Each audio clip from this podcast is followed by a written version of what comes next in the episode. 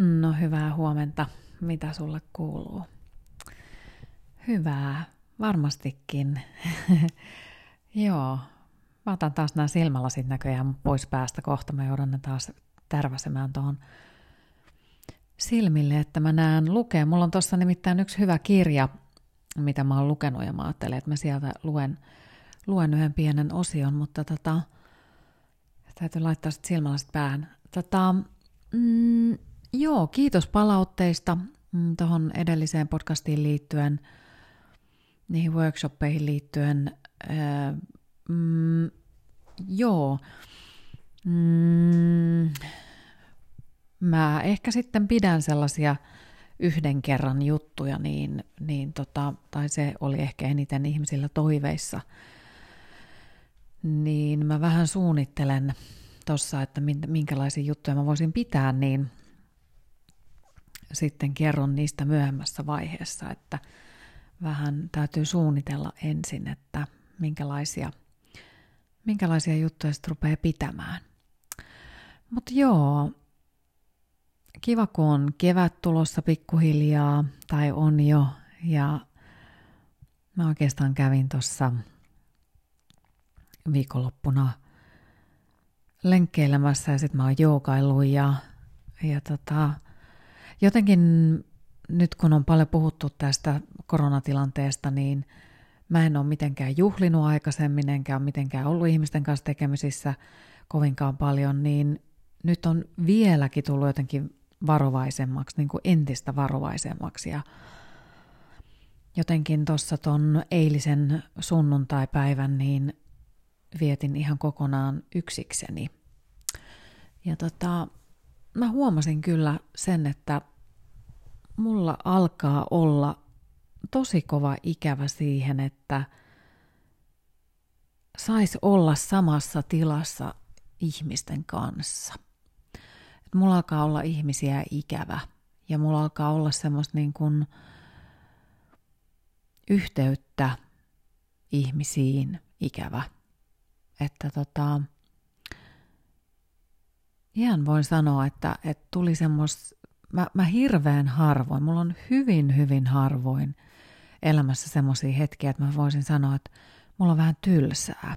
Niin tota, mä eilen huomasin semmoisen tilanteen, että, että nyt alkoi olla pikkasen, että nyt mua tylsistyttää. Mä niin kuin oikeasti tylsistytti, koska ei ollut oikein mitään tekemistä ja, ja tota,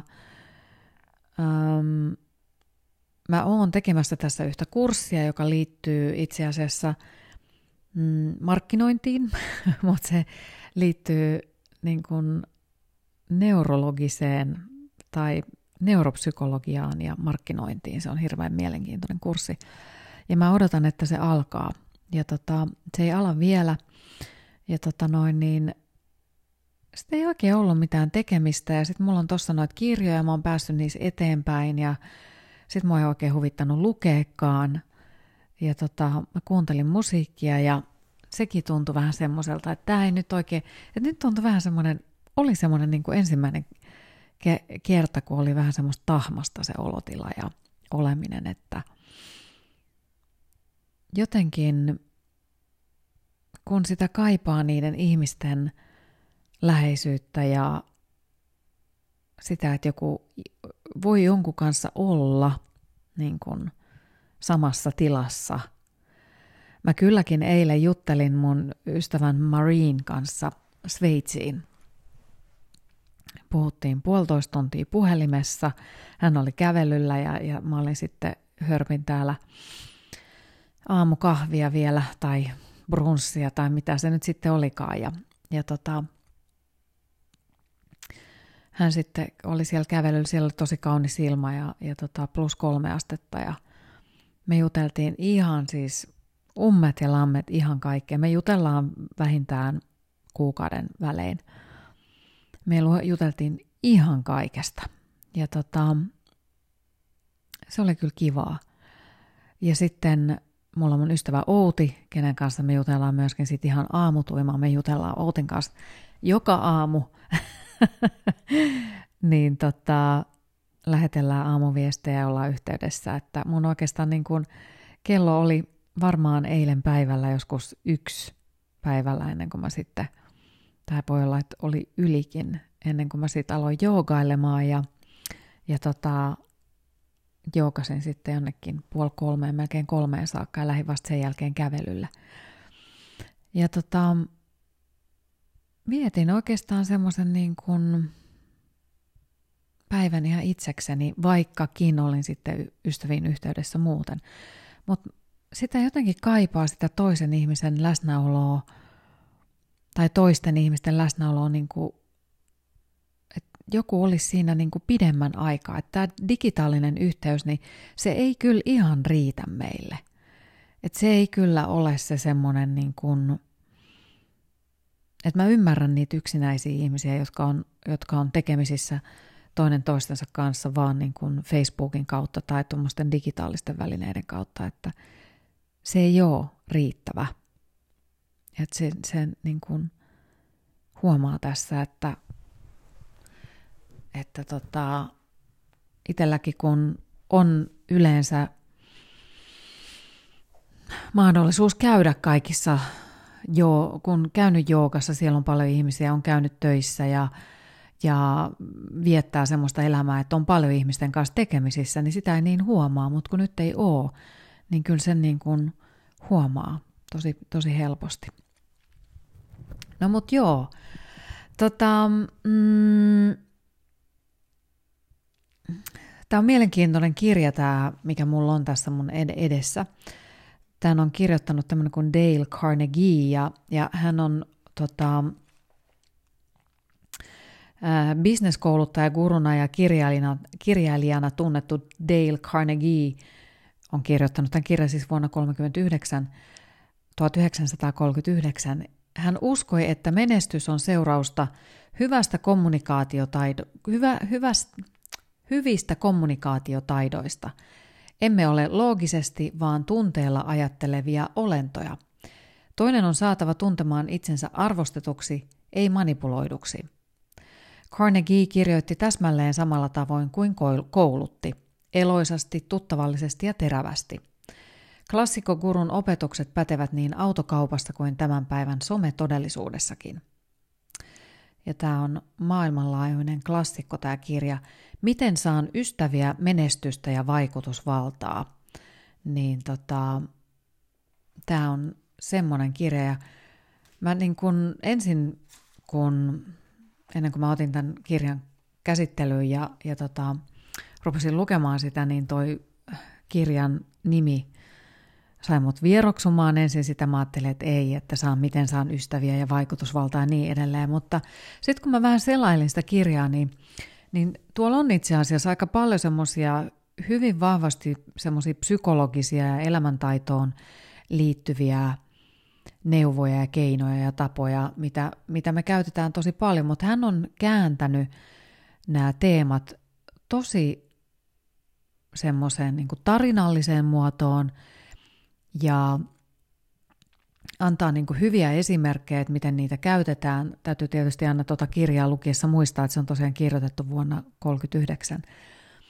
Mutta ne on käytännönläheisiä ja tulee tosi lähelle ja ne on niin kuin hirveän helppo soveltaa siihen omaan elämään ja nähdä, että ok, että millä tavalla tämä juttu voisi niin kuin toimia mulle. Ja mä oon sillä tavalla, musta on niin kuin kiva lukea jotenkin tota kirjaa, että tota, mä aina luen sitä silleen lyhyissä pätkissä.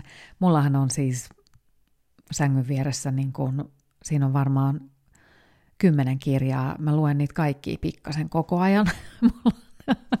Mä jokaista kirjaa luen ihan pikkasen ja, ja sitten mulla on, mulla, mulla on äänikirjoja ja mä kuuntelen niitä aina pikkasen jotain yhtä kerrallaan ja sitten mä aina vaihdan ja vaihdan ja vaihdan. Kyllä mä niin pääsen niihin mukaan, mutta mulla on jotenkin, mä aina sitten illalla tunnustelen ennen kuin mä menen nukkumaan, niin mä aina illa, illalla niin fiilistelen, että mikä fiilis mulla on tänään, minkälaista kirjaa mä haluan tänään lukea ja sitten mä valitsen sen mukaan. Ja sitten mulla kestää ihan äärettömän pitkään tietenkin, että ennen kuin mä pääsen kaikki loppuun, mutta sitten mulla on niin kuin monta, monta, monta kirjaa, jota mä luen samaan aikaan ja voi olla, että, tai musta ainakin itsestä tuntuu koko aika siltä, että, että mä en saa niin mitään aikaiseksi, mä en saa luettua. Mutta sitten mä huomaan aina vuoden päästä, että oho, että taas tuli luettua niin kuin kasakirjoja. Jotkuhan tekee semmoisia niin kirjatavoitteita, että ne lukee joku 200 kirjaa vuodessa. Se on ihan älytöntä, en mä sellaiseen pysty, mutta sitten, että tuolla tavalla mä, tolla tavalla mä lueskelen noita kirjoja. Mutta joo, palatakseni nyt tähän Dale Carnegien kirjaan. Täällä on mun mielestä mm, hyvi, hyvä niin tämmöinen kakkososio. Mä luen tuosta ykkös, ei anteeksi tästä kakkososiosta, joo, ää, luen pienen pätkän, mutta tota, täällä on niin kuin, täällä on aina kirjoitettu yksi osio, kakkososio, kolmososio ja neljäsosio erilaisista teemoista, että miten saada ihmiset tykkäämään sinusta ja kuinka saada toiset ihmiset omalle kannallesi ja kaikkea tällaista. Ja tota, mm, se ykkösosio liittyy siihen niin kuin perusajatukseen siitä, että miten tulla ihmisten kanssa ylipäätään toimeen. Ja, ja siinä, siinä ensimmäisessä osiossa kerrotaan tosi paljon siitä niin kuin vilpittömyydestä ja, ja siitä, että ei arvostele toisia eikä tuomitse toisia, vaan ottaa ihmiset vastaan avoimesti ja on itse myöskin avoin.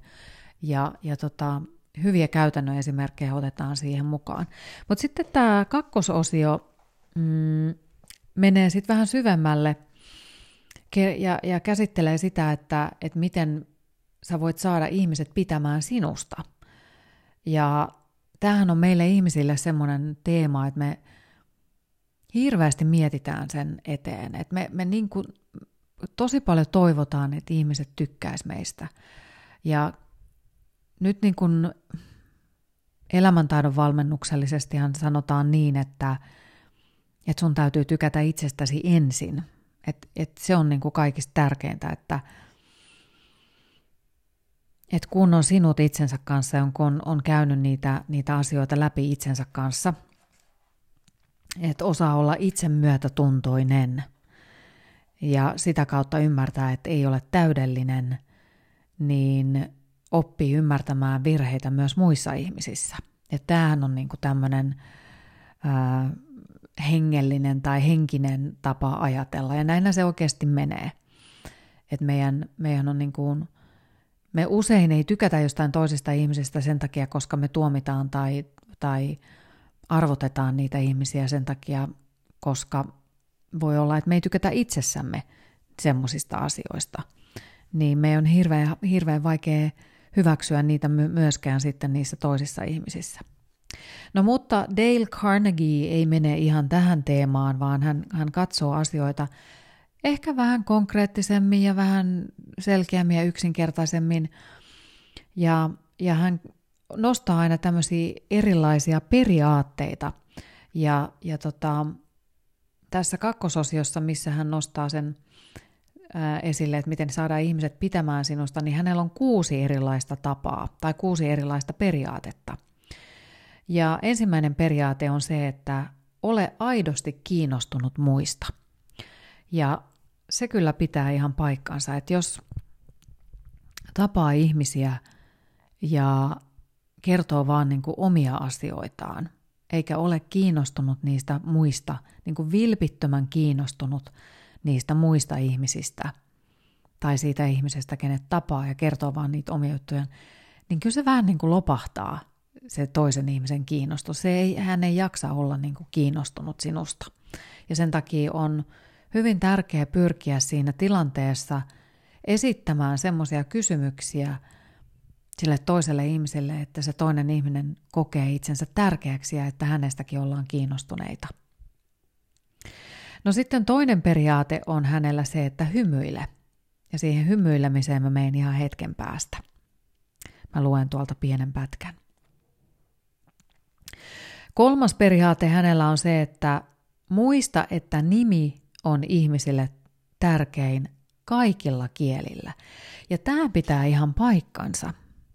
Mieti, että niitä ihmisiä, jotka kutsuu sinua sun etunimellä ja muistaa sinut sinun etunimellä, niin kun, jos joku lähettää sulle vaikka tekstiviestin, jossa hän mainitsee sinun nimen, vaikka että hei Sanna, tai olipa ihana ilta eilen Sanna, niin siitä tulee jotenkin paljon henkilökohtaisempi, eikö tuukkin?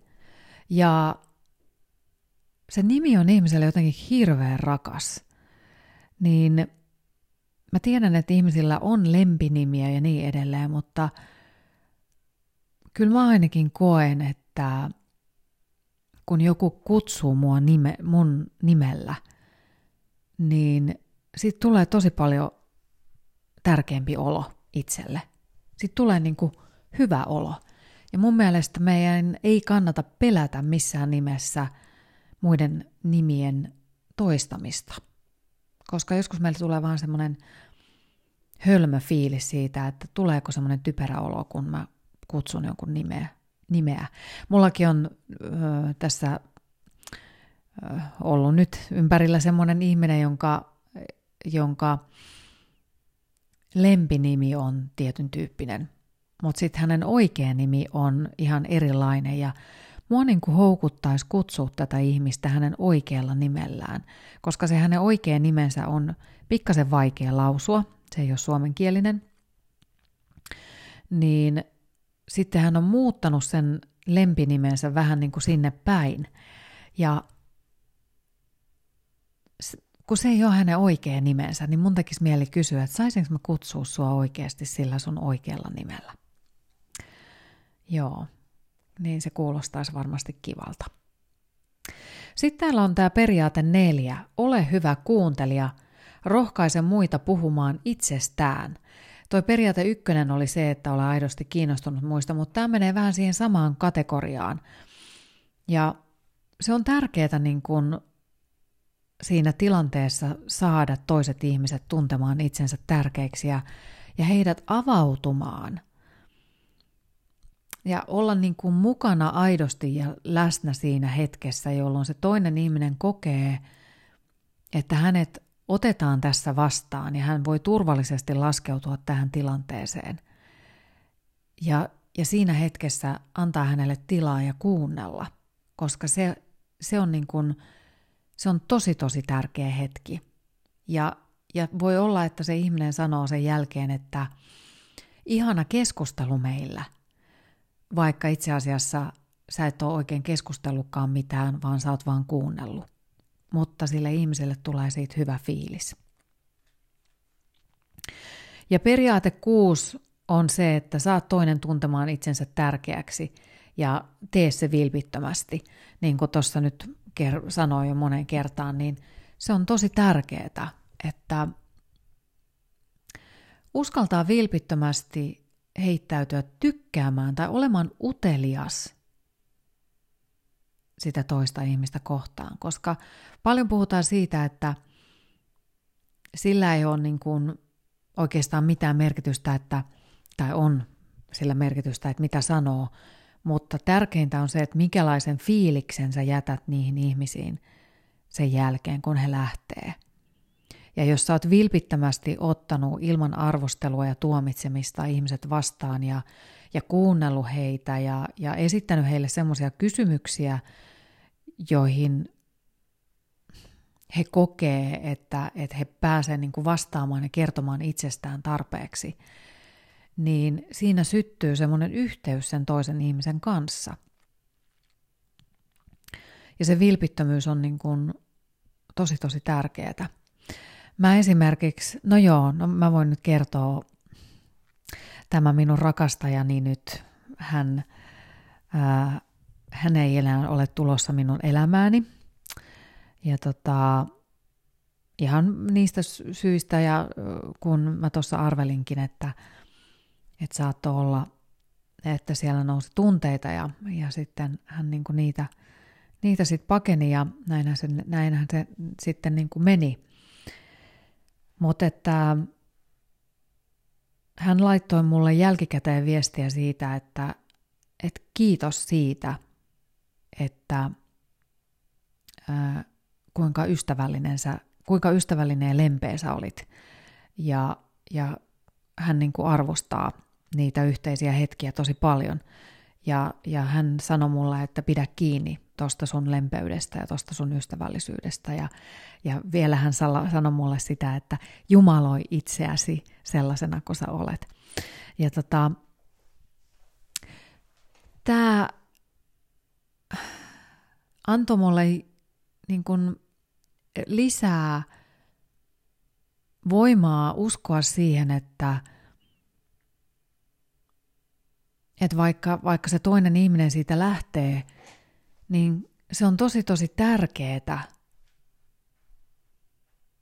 antaa se hyvä muistijälki, antaa se hyvä muisto, koska sä et koskaan voi tietää, mitä elämä tuo tullessaan tulevaisuudessa. Ei voi koskaan tietää, että missä ne tiet saattaa kohdata joskus uudestaan. Ja se, että mä olen nyt, mä tiedän, että mä olen tehnyt pienen paikkani sen ihmisen sydämeen ja vaikka se ei, ei siellä nyt mihinkään etenisikään tai mitä siellä tapahtuiskaan, niin, niin joka tapauksessa mä tiedän, että, että kun me ehkä joskus kohdataan tai nähdään kaupassa tai missä tahansa, niin mä tiedän, että me voidaan hymyillä toisillemme. Ja, ja tota, että mulla on siellä niinku semmoinen erityinen paikka. Ja se on tärkeää. Että vaikka mm, joidenkin ihmisten kohdalla se vastaanotto siellä toisessa päässä voi olla kylmää tai hyytävää tai siellä ei oikein ole mitään tunnetta, niin mä en silti ole heitä kohtaan samanlainen tunteeton. Mussa ei vaan niin kuin syty semmoista, että mä olen vaan semmoinen lempeä ja näin. Niin mä tiedän, että ne ihmiset ei voi kamppailla sitä lempeyttä vastaan. Saattaa olla, että se on jonkun mielestä epämiellyttävää ja, ja kilttejä ihmisiä kohtaan. Ei tar- heitä, heitä, joku sanoo, että kun kilttejä ihmisiä voi kohdella miten vaan, mutta, mutta ei se näin mene, mutta sitten kun sä oot hyvä siihen toiseen suuntaan, niin, niin kyllä siellä toisessa päässä niin sinne sydämeen pistää, jos ne yrittää kauheasti siellä sitten tehdä jotain ilkeetä. Ainakin jos se ihminen on yhtään, yhtään empaattinen, ja kyllä me suuri osa sillä tavalla empaattisia ollaan. No mut joo, siitä hymyilemisestä. Täällä on täällä Dale Carnegien kirjassa mun mielestä hyvä tarina tästä hymyilemisestä ja mä aion lukea sen nyt, sen nyt tota noin, niin tähän loppuun, jos minä näen mitään. Professori James V. McConnell, Michiganin yliopiston psykologi, kertoo näkemyksensä hymystä.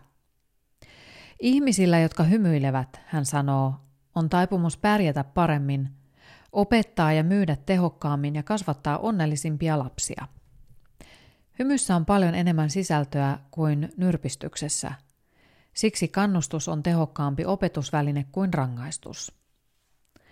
Suuren newyorkilaisen tavaratalon henkilöstöpäällikkö sanoi palkkaavansa myyjäksi mieluummin koulunsa keskeyttäneen henkilön, jos hänellä on miellyttävä hymy, kuin filosofian tohtorin, jolla on synkeä ilme.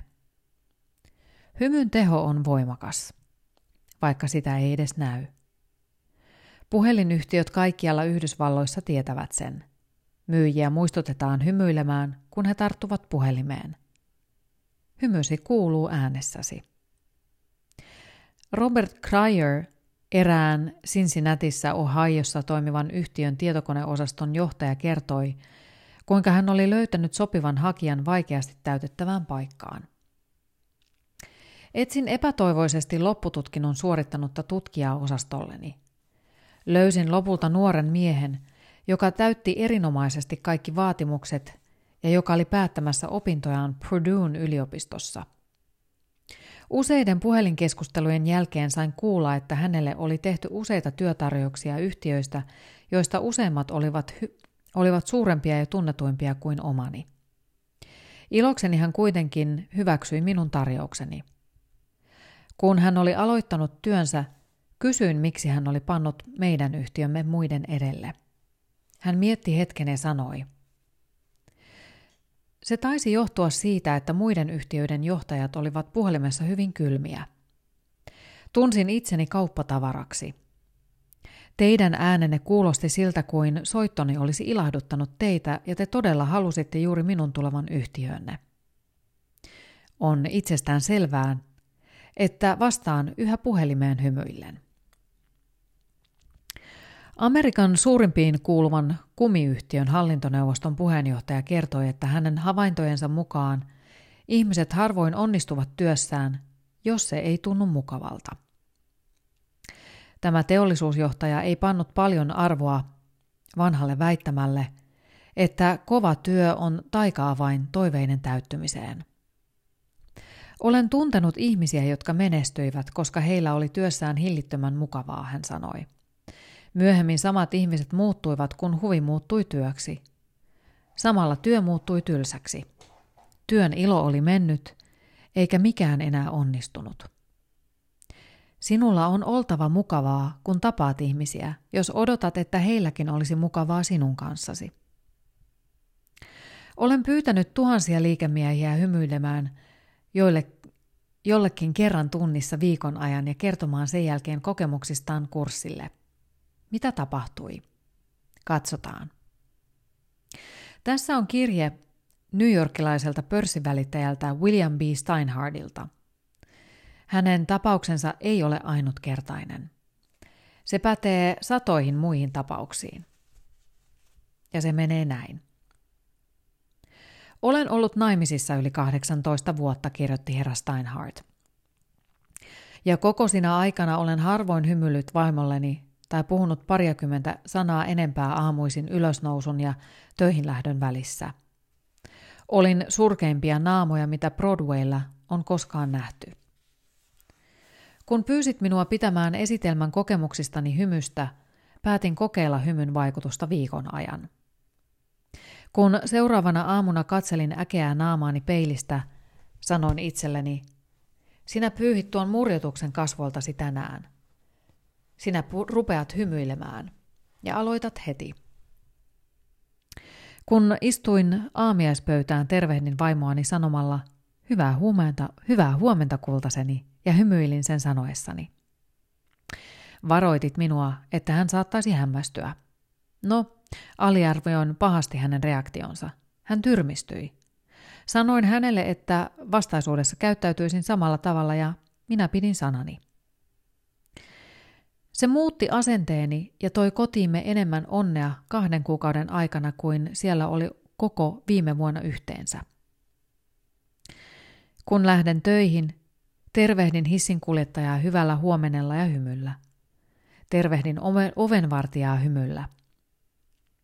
Hymyilen maanalaisen kassalle pyytäessäni vaihtorahaa. Pörssisalissa hymyilen miehille, jotka eivät ole aikaisemmin nähneet hymyä kasvoillani. Huomasin pian, että hymyni herätti vastakaikua. Valituksineen ja vastoinkäymisineen puheilleni tulevat otan vastaan valoisalla mielellä. Olen huomannut, että se saa ongelmat järjestymään paljon helpommin. Olen huomannut hymyn tuovan minulle dollareita, useita dollareita, joka päivä. Se siis Dale Carnegien kirjasta, joka kyllä minun mielestä kannattaa lukea. Tämä on siis nimeltänsä ää, Miten saan ystäviä, menestystä ja vaikutusvaltaa. Tämä on tälleen ihanan tarinalliseen muotoon kirjoitettu, niin tämä on teki hauska, ja sitten kun se on tosiaan sieltä vuodelta 39, niin vähän sitä on jonkin verran uudistettu, mutta, mutta aika alkuperäisessä mallissansa on. Hei, ihanaa! Tota, jälleen tässä hurahti hirveän pitkä aika. Tota, mukavaa päivää sulle ja, ja tota, nauti. Nauti tästä viikosta. Nauti joka tapauksessa. Laita hyvää musiikkia soimaan ja, ja innostu vaikka vähän tanssimaan. Moikka!